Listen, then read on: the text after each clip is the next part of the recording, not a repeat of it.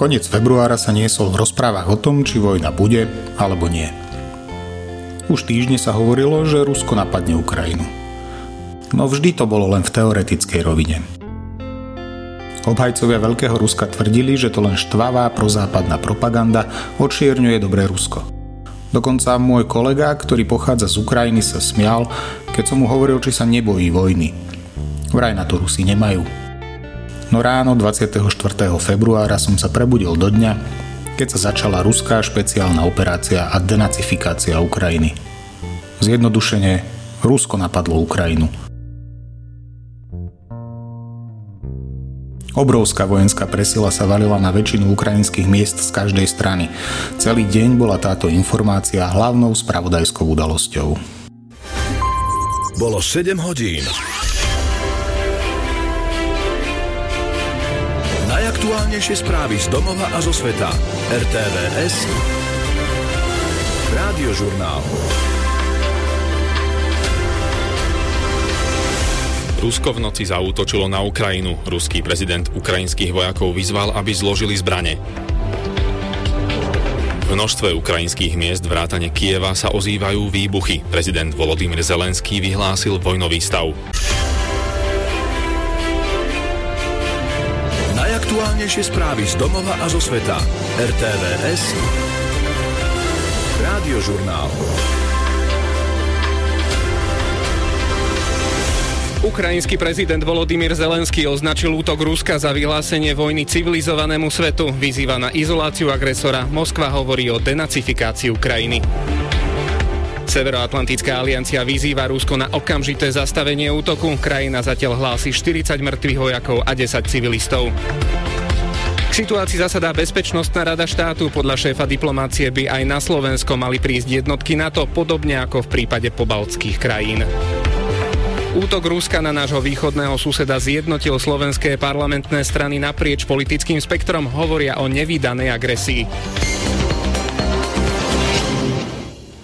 Ruská armáda v skorých ranných hodinách zautočila na Ukrajinu. Kreml nasadil do operácie letectvo, námorníctvo aj pozemné sily. Ide o najväčší útok jedného štátu proti druhému v Európe od druhej svetovej vojny.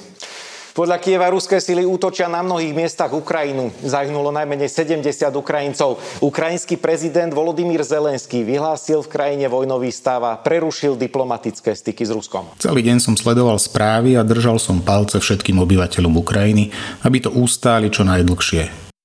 Prejav ukrajinského prezidenta k tejto situácii na seba nenechal dlho čakať vyzval ruských vojakov, aby nepokračovали во войне. Если вы понимаете, что вы наступаете на независимую страну, пожалуйста, выходите на площади, обращайтесь к президенту своей страны. Мы українці, ми знаходимося на своїй землі. Ви росіяни. Зараз ваші військові розпочали війну. Війну в нашій державі. Важливий обов'язок захищати демократію і свободу Ukrajiny. V prejave priamo vyzval aj predstaviteľov demokratickej Európy, aby Ukrajinu podporili v ich boji proti agresorovi. Я проговорив сьогодні з багатьма лідерами з Великобританією, Туреччиною, Францією, Німеччиною, Європейським Союзом, США, Швецією, Румунією, Польщею, Австрією та іншими. іншими. Якщо ви, шановні європейські лідери, шановні світові лідери, лідери свободного світу, якщо ви нам сьогодні не допоможете. Якщо ви потужно не допоможете Україні, то завтра війна постукає в ваші двері.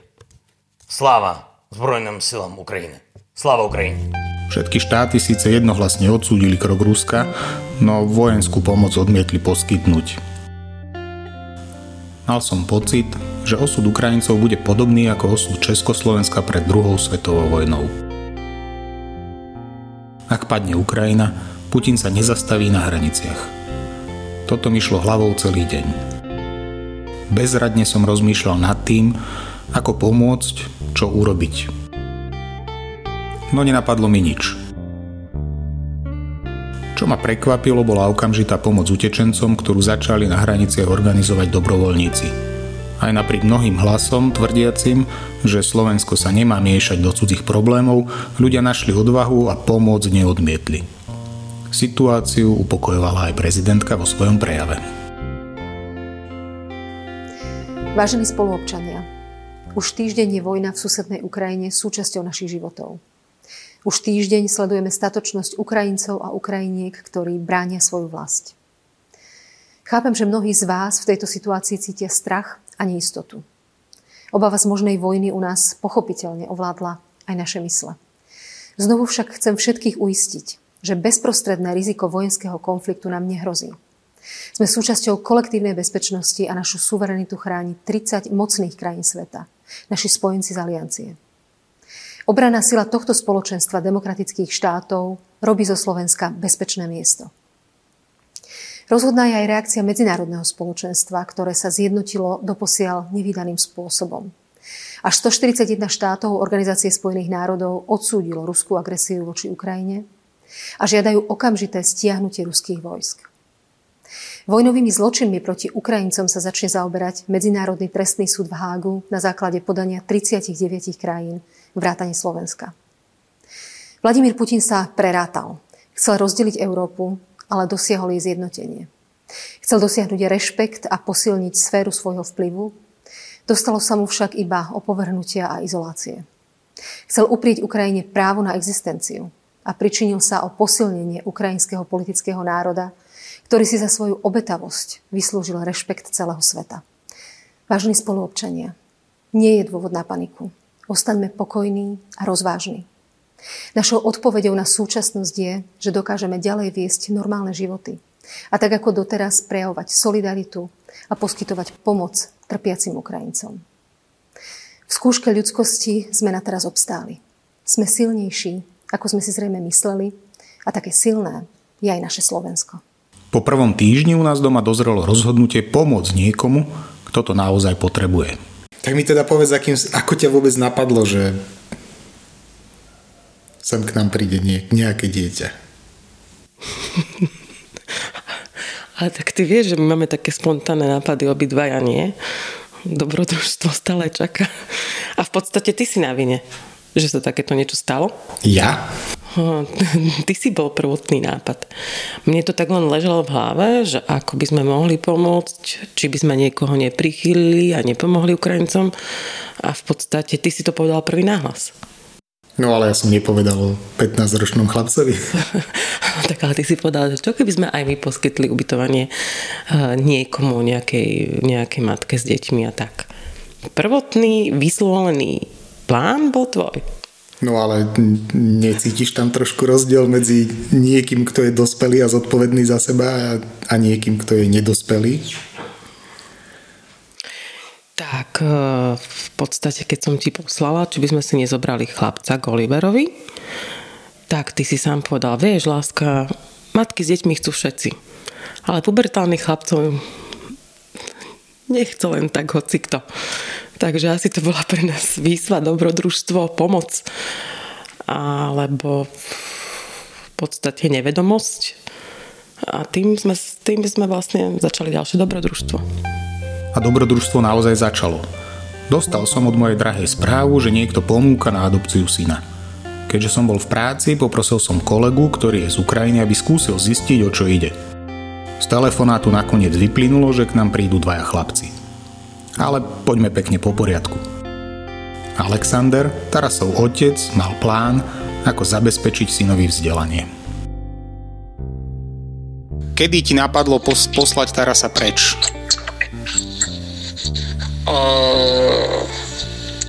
Яко Тарас а, от 14 лет а, у него была а, мечта а, до Словенска на учебу. Угу. А заступать у школу ремесла. Ясно. А, а потроху начал он вчить словенську. А, так і ми вибирали одну другу школу. Ну, як добре було. А, ну. А як почалася війна, як то внезапно, як то гром 24 другого місяця, а у нашій родині а, то був як переляк, що це є недобре. А, то ну, війна це снаряди, а ну, в магазинах продукти, всі люди бігають, перелякані. Біда. А, і яко як Росія бомбила, ці тривоги, тривоги, тривоги. А, яко я до Манжелки кажу, давай з родиною їдь до Польська, до Слов'янська. А Манжелка каже, що «Ні, може я нема коштів. І Тарас розстроївся, що якщо він там від початку війни не виїде, що закриється кордон. Що Буде як, як Росія це все. А, ну, я бачив, що він розстроєний. І все, як, я його спитав, Тарас, а, а ти б зміг сам Безумно, а якщо, якщо я знайду яку родину. А, Тарас подумав і каже: Ано, да, я згоден, що я б на це пішов. Taras sa tak či tak na Slovensko chystal. Vojna len urýchlila rozhodnutie rodiny, aby vycestoval. No problém bol, či pôjde sám, alebo vezme aj mladšieho brata. Podľa mňa to až taký, že nepredstaviteľne rýchly spád nabralo, lebo vo štvrtok eh, si mi poslala správu a v nedeľu bol chlapec u nás. Sobotu bol chlapec u nás. Sobotu dokonca, ja ani neviem, lebo som nebol doma. Ty si nebol doma, áno, presne tak to bolo. Strašne rýchlo to bolo. Ale prvé, čo ma napadlo, a asi preto som taká bola, veď ty sa mi smeješ, že matka Teresa, tu to máš, tým, že jeho otec dal status na Facebook, kde ponúkol chlapca,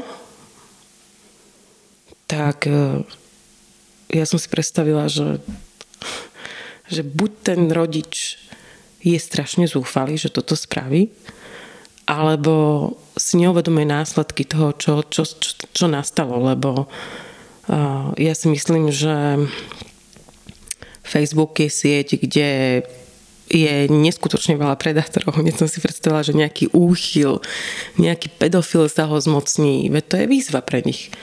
A tým, že je tak veľa utečencov, že to by im tak mohlo prejsť. Čiže v prvom rade neskutočný strach od toho chlapca, čo by sa mohlo stať. A preto som tak asi inštinktívne nejak jednala.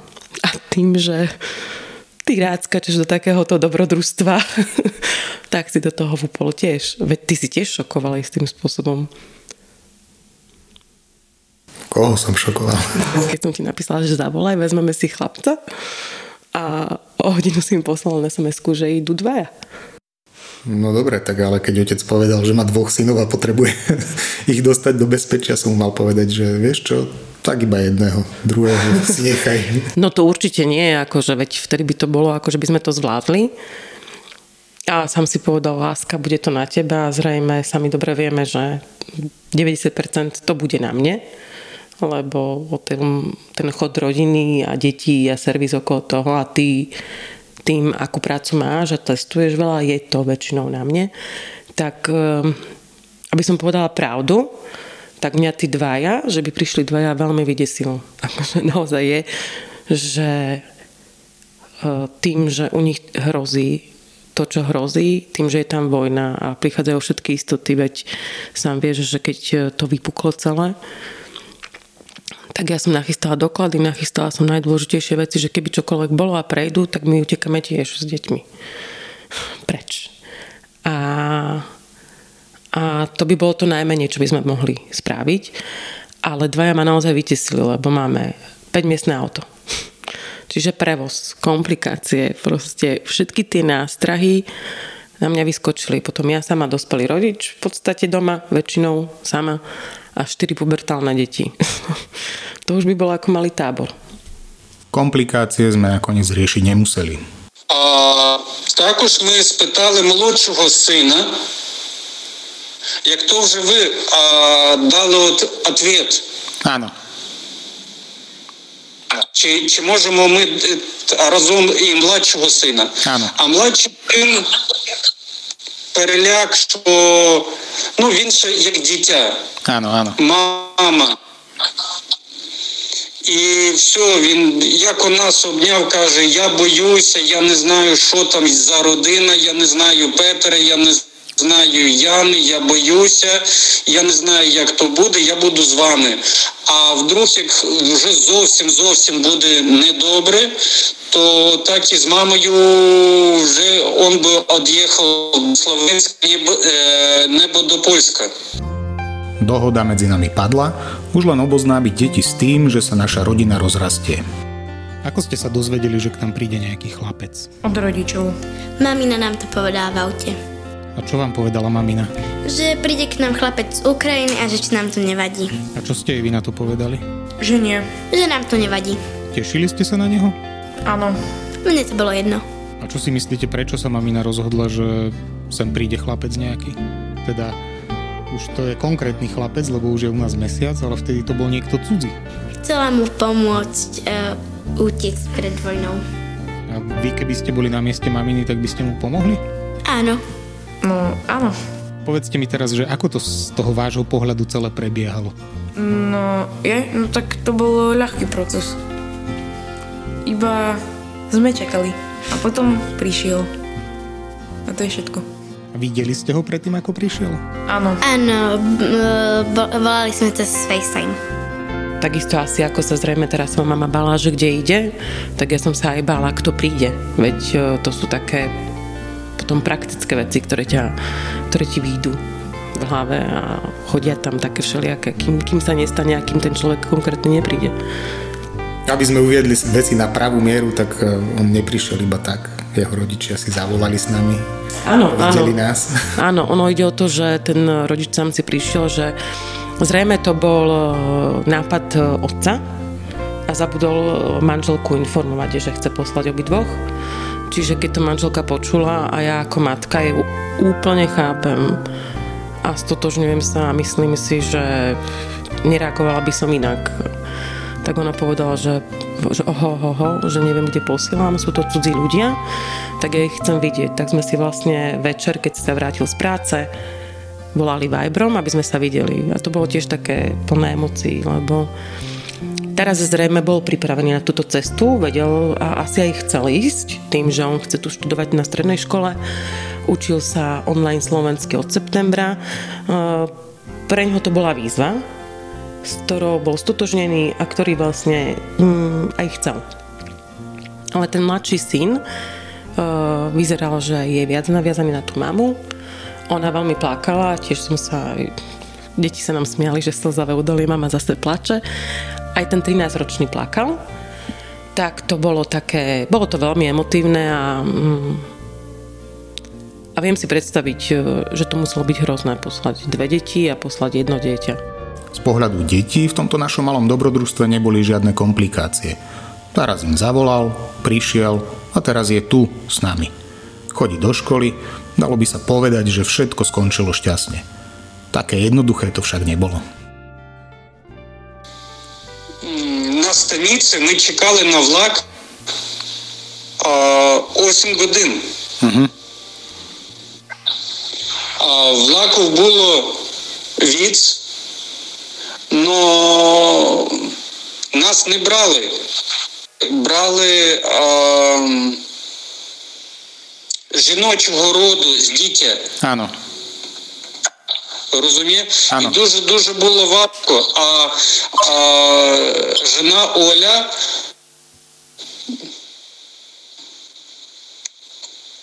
Я боялся ее саму отпускать до кордону. Угу. А так як я рассказал, як я ехал с сыном, с Тарасом, то жена сказала, она бы так не смогла. E, Cestoval vlákom z Vidnici do Užhoroda s otcom a tam už perišiel kordon sám. E, trochu počkal a tam už mňa stretli e, detko s Oliverom a auto mi docestovali do mm, do zborova, do domu. Ja trochu tešil sa, čo budú za kordonom, no, inej strane, ale rozumel, že to bude, čo to bude ťažké a musím budu učiť sa, aby ešte dali postúpiť na strednú odbornú školu. Aké to bolo pre teba, keď si ho púšťal cez hranicu? Lebo ty si sa musel vrátiť, nemohol si ísť s ním, že vy ste sa vlastne na hranici rozlúčili, ty si išiel domov a teraz sa si nechal vtedy, teda ešte sme sa nejak nepoznali, že ani si vlastne ne... videli sme sa iba raz, hej, že išiel k cudzím ľuďom. Да, то я его Тараса отдал на границе, а я не мог вратиться назад, стоял, плакал десь с полгодины.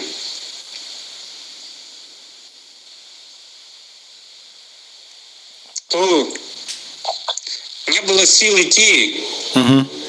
Я не знал, или правильно я сделал. Жена также переживала, звонила каждых пять минут, правильно ли мы сделали. Taras svoju cestu za hranice rodnej hrudy vnímal ako dobrodružstvo. A tešil si sa na tú cestu, alebo si mal aj trochu obavy? Tešil sa, ale... E, to... Som ale bojal sa za rodinu a e, chcel, aby s môjim otcom a mamou všetko bolo v poriadku. Celý ten eh, presun Tarasa z Ukrajiny na Slovensko sa dá povedať, že ako formálne to bol taký malý únos.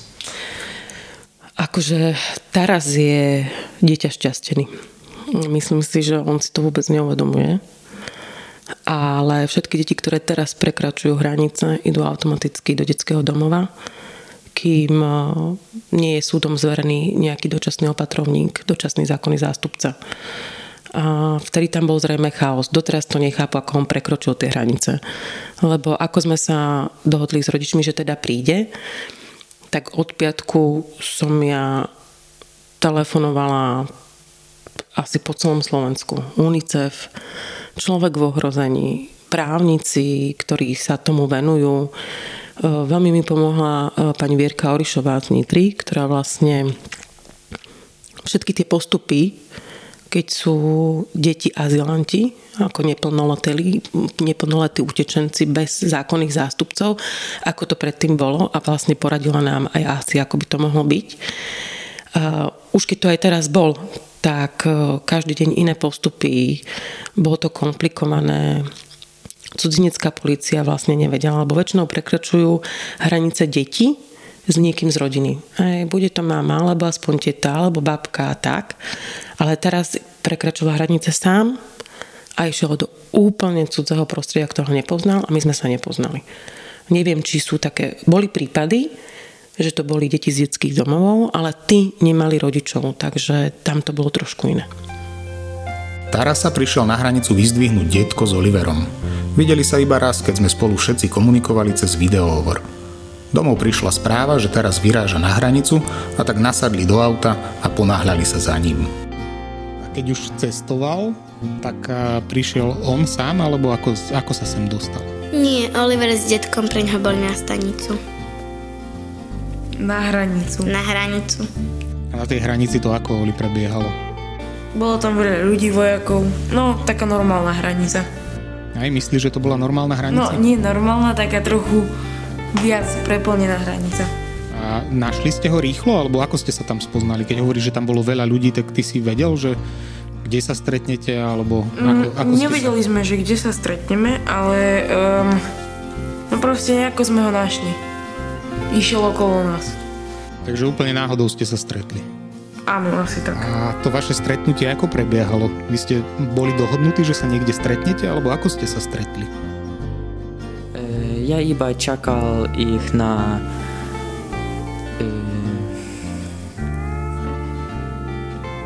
na hranice a tam mi dali horúci čaj a No iba ja čakal a ešte ja bol zavolal detko Štefanu.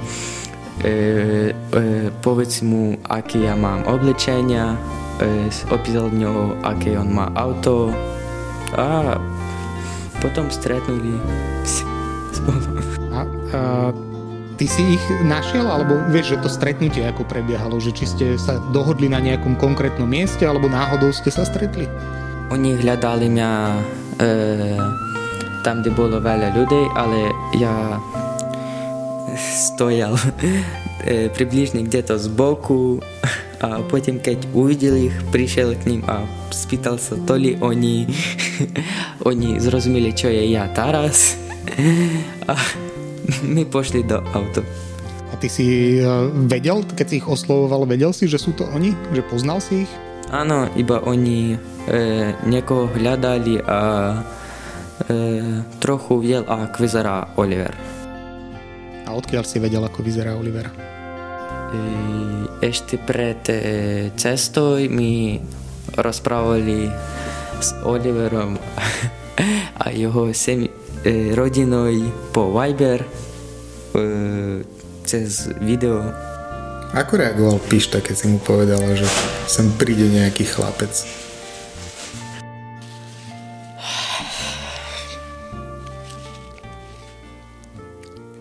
Daj mi čas.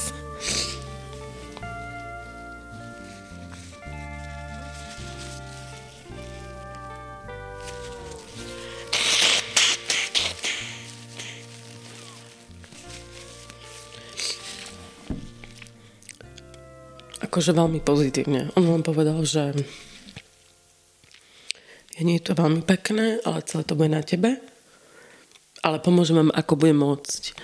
A vlastne tým, že on nie skutočne dobre varí, a tak varí vlastne guláš a také jedlá, ktoré vydržia veľmi dlho.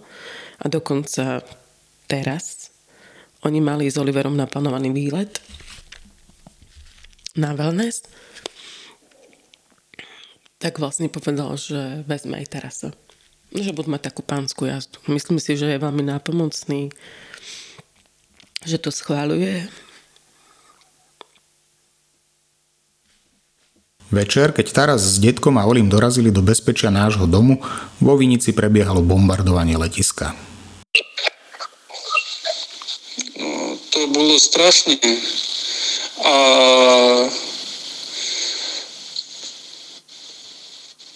над домом літали дуже близько а, бом... самольоти. А, як тут рядом війна чувствувалась, як зовсім близько. Угу. А літали, як а, їхали машини ми до бабушки, то над головою низько летела ракета Ескандер, небо друга, яка у полі взорвалася за 20 кілометрів від нас. Угу. От нашого Zatiaľ, čo doma sa ukrývali pred bombami, deti učili Tarasa po slovensky. Niekedy sa pritom aj. No a teraz mi povedzte, že keď prišiel, tak ako to bolo tie prvé dni možno, že či ste zažili niečo zábavné s ním, alebo, alebo niečo také, že zaujímavé. Mm, asi tak iba srandu. No, áno. Akú srandu? Tak skúste to vysvetliť. Sestra ma nechala na pokoji. Mm. Uh, hrali sme spolu hry, ako je Call of Duty a Fortnite to je asi všetko. A to bola sranda? Hej. Podľa mňa bola sranda, keď sme hrali stolové hry a miesto 7 trpaslíkov bolo 7 trkvasníkov. Snehulienka bola stehulienka.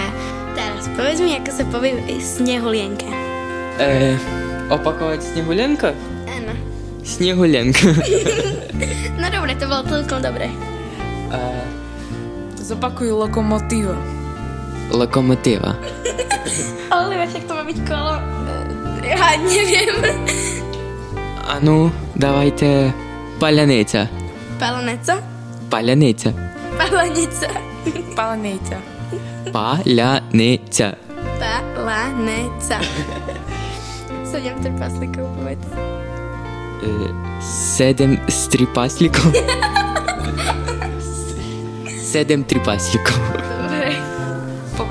Стърч пръст с кръст крък. Стърч с пръст с крък. Стърч пръст с кръст с крък. Що? Повец. Стърч пръст с кръст крък. Стърч спърт с крък. Прес крък. Стърч пръст с кръст. Стърч пръст кръст нарікати. Оля, що то є матка? Э, зла мама. А можете опакувати Укрзалізниця. Укрзналіцеця. Укрзалізниця. Укрзалізниця. Укрзалізниця. Укрзалізниця. Е, то є така. Не вім, що то є.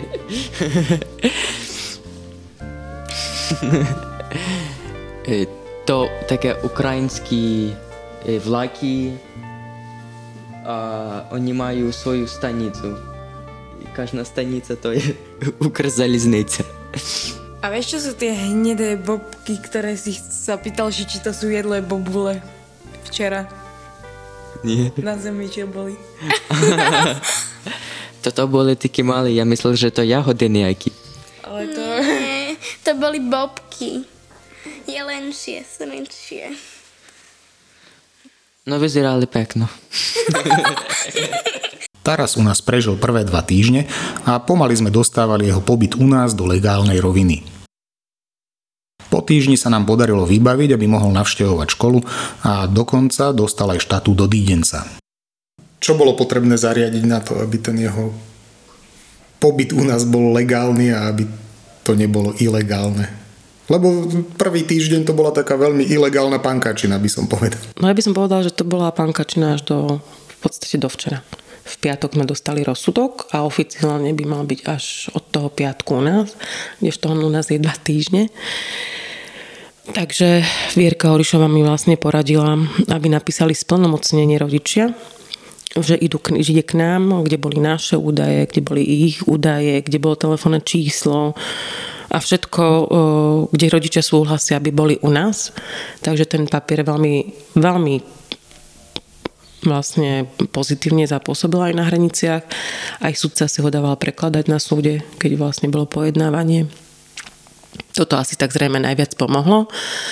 A ono to je v podstate tak, že deti, utečenci, neplnoletí, bez zákonných zástupcov alebo akejkoľvek rodiny, ktoré prekročia hranice, patria štátu. A oficiálne by mali ísť do detského domova, až pokiaľ im súdom nebude pridelený nejaký zákonný zástupca. Ak sú v tom domove, tak spadajú pod Úrad práce sociálnych vecí a rodiny, kde majú kolizného opatrovníka určeného a ktorý jedná v ich mene. A až následne potom, keď je zákonný zástupca, dočasný určený, môžeme ísť na cudzenickú policiu, môžeme ísť e, vlastne vybavovať lekára a na základe toho môže nastúpiť do školy.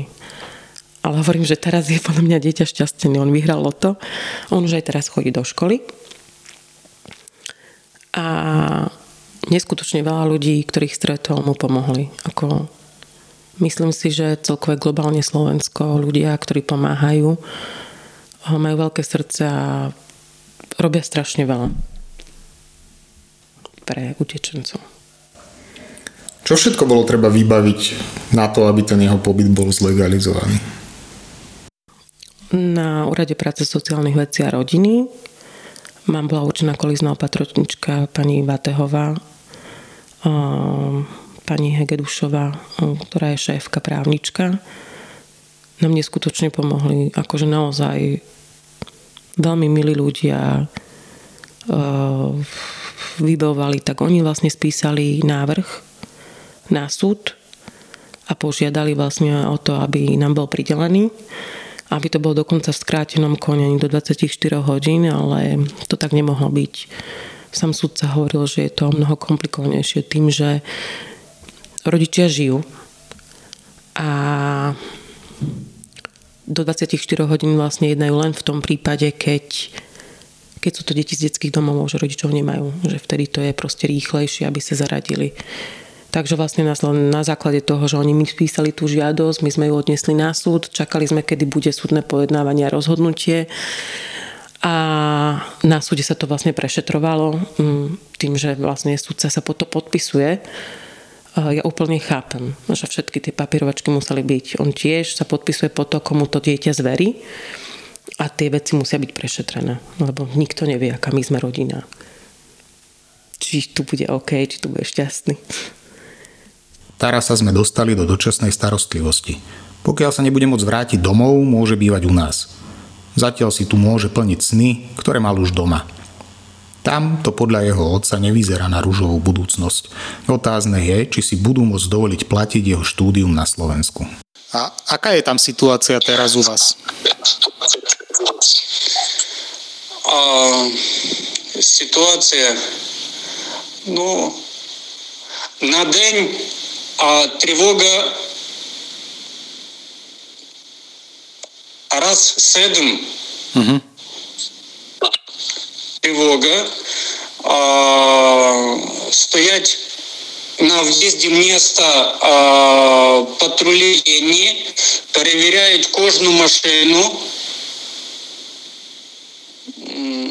Ну, Манжелка а, яка має працю на станиці як економіст, але праці зараз як нема, нема, нема роботи. А я також пробую, диваю, де а, робота в Вінниці а, за 50 кілометрів від нашого міста, но транспорт а, я не можу бензина. Угу. Автобуси не ходять, а влаків дуже-дуже мало. Ясно. Два влаки на день. Я не встигаю до праці, якщо там є там на седму годину, на шосту годину, а влак приїжджає о пів дев'ятої. Менший брат, син наш, Артем, то вдома до школи не ходить дистанційно. Áno. Jeden urok години. Ty si teraz s nimi, dá sa povedať, v pravidelnom kontakte, že? Telefonujete si spolu. Každý deň ja im volajú a rozprávajú, čo ja dnes robil, ak sa mal, kde bol, ako škola, či našiel ja nových priateľov. No, také isté. Ešte. Ty keď si prišiel z Vinice do, bar, do Zborova, Zborov je dedinka, mála. Vinica je asi oveľa väčšie mesto ako, ako aj Bardejov, že? Áno, trochu, no viac. tu málo ľudí, ale mi tu tiež páči.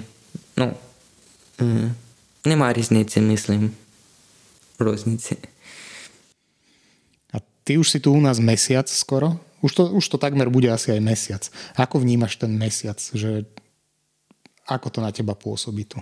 Mm, e, ranče, nie, skôr ja nemoh zvyk a e, bol ak ne v svojom tanieri.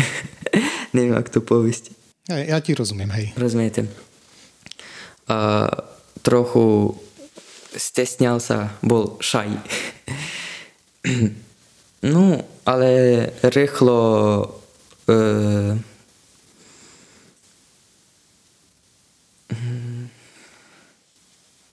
neviem, ak to bude. Že si sa osmelil? Osmelil, áno, rýchlo osmelil sa. No, všetko v pohode teraz. A páči sa ti tu? Áno, veľmi páči aj na Slovensku, aj v Zborove. Tu harní e, pekný námestia a mm, dobrý e, no, dobrý ž- život, no, tu všetko mi páči. A čo by si chcel do budúcnosti? Chcel by vstúpiť e, po 9. ročník na strednú odbornú školu, alebo v Bratislave, alebo v Košice, na elektrotechnické. Mm, mm, chcel by byť elektromechanikom, alebo činiť chladničky a typu kondicionérneho také isté. Mení sa nejako tvoj postoj k tomuto celému dobrodružstvu s odstupom času? Vnímaš to možno inak ako na začiatku? Nie, vnímam to stále rovnako, ale vnímam inak e, to, čo teraz chce. E, že zrejme aj keby tu ostal, tak tie plány by sa asi aj jemu trošku menili. Tak ale on prirodzene chce študovať, chce v zásade to najlepšie, čo pre seba môže získať. Áno, ako ja to chápem, ale ak by nastúpil na strednú školu v Bratislave, tak my by sme to finančne nepokryli. Takže buď by sa hľadala nejaká alternatíva, alebo čo, lebo tam by náklady vyskočili neskutočne vysoko a zrejme by sme si to nemohli dovoliť ani pri vlastných deťoch eh, strednú školu v Bratislave pokryť. Takže ak by ostal, zrejme by musel byť, e, študovať e, strednú školu v Bardejove. Ak by ostal u nás navždy, lebo my by sme si to fakt dovoliť nemohli. Alebo by sa museli hľadať nejaké iné alternatívy, ktoré by vyhovovali Tarasovi. A stále e, je tu tá alternatíva, že tu ostane navždy? Nerozumiem tej otázke. je tu stále taká alternatíva, že by tu mohol ostať, lebo keď sa stane čokoľvek s rodičmi, tak je, my sme zatiaľ dočasní, zákonní zástupcovia. Nie je to nastálo, ale ak by teraz chcel pokračovať a naozaj sa stane niečo s rodičmi a chcel by naozaj študovať v Bratislave, tak finančne by sme to my asi nevedeli vykryť. A teraz taká otázka, že keď, keby sa niečo stalo, mala, uvažovala si nad tým, že by si ho proste poslala preč? Ako preč? No, že ja neviem, skončí vojna, ale tak rodičia to neprežijú, tak mu povie, že vieš čo, tak chod domov. Akože to by som asi nespravila, v tomto ma zase poznáš, že matka Teresa Johana Zarku by sa vo mne ozvala, nie. Len to by bolo, že teraz ak ostaneš u nás a naozaj chceš s nami byť, tak proste bohužiaľ e, musíš si vybrať strednú školu v Bardejove. Myslím si, že v Bardejove je dosť veľa stredných dobrých škôl. Alebo by sa musel hľadať nejaké štipendium alebo niečo, aby sa mu splnil sen. A ako neviem, tak ďaleko asi neuvažujeme. Možno by sme vyhrali športku mohli by sme mu to platiť. Toto je budúcnosť. Ja si zase myslím, odkedy mamka ochorela, že budúcnosť neexistuje. Sú plány, môžeš plánovať budúcnosť, ale je len prítomnosť že žijeme v prítomnosti a tu momentálne riešime.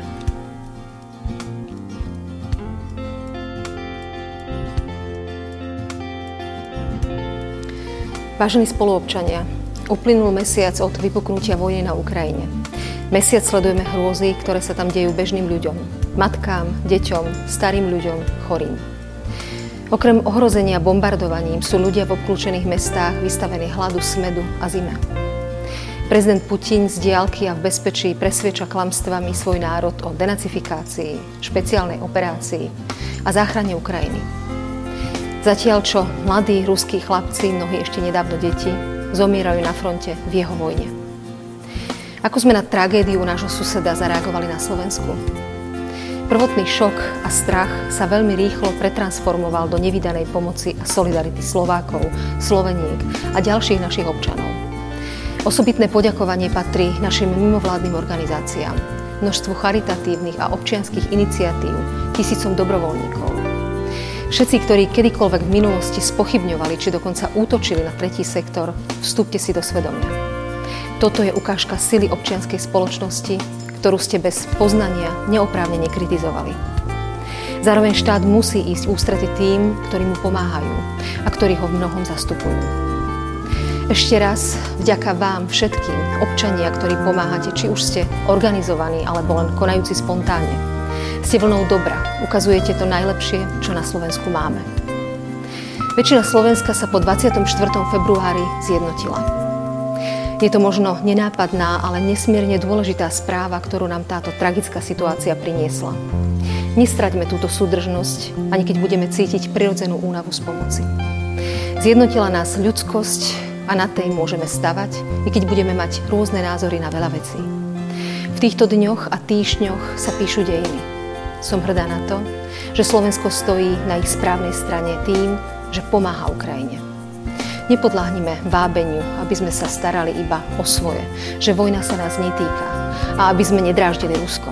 Veď Putin sám už niekoľkokrát ukázal, že keď chce konflikt, zámienku si nájde. Ani keď odvrátime zrak a skrieme hlavu do piesku, vojna u nášho suseda nezmizne. Za tento mesiac sme si všetci mohli uvedomiť, že mier a bezpečie už nie je samozrejmosť a že nie je zadarmo. Aj vďaka tomuto malému dobrodružstvu si uvedomujem, ako veľmi milujem moju ženu. A že odsťahovať sa z hlavného mesta na dedinu pri polských hraniciach nebolo posledné šialené rozhodnutie.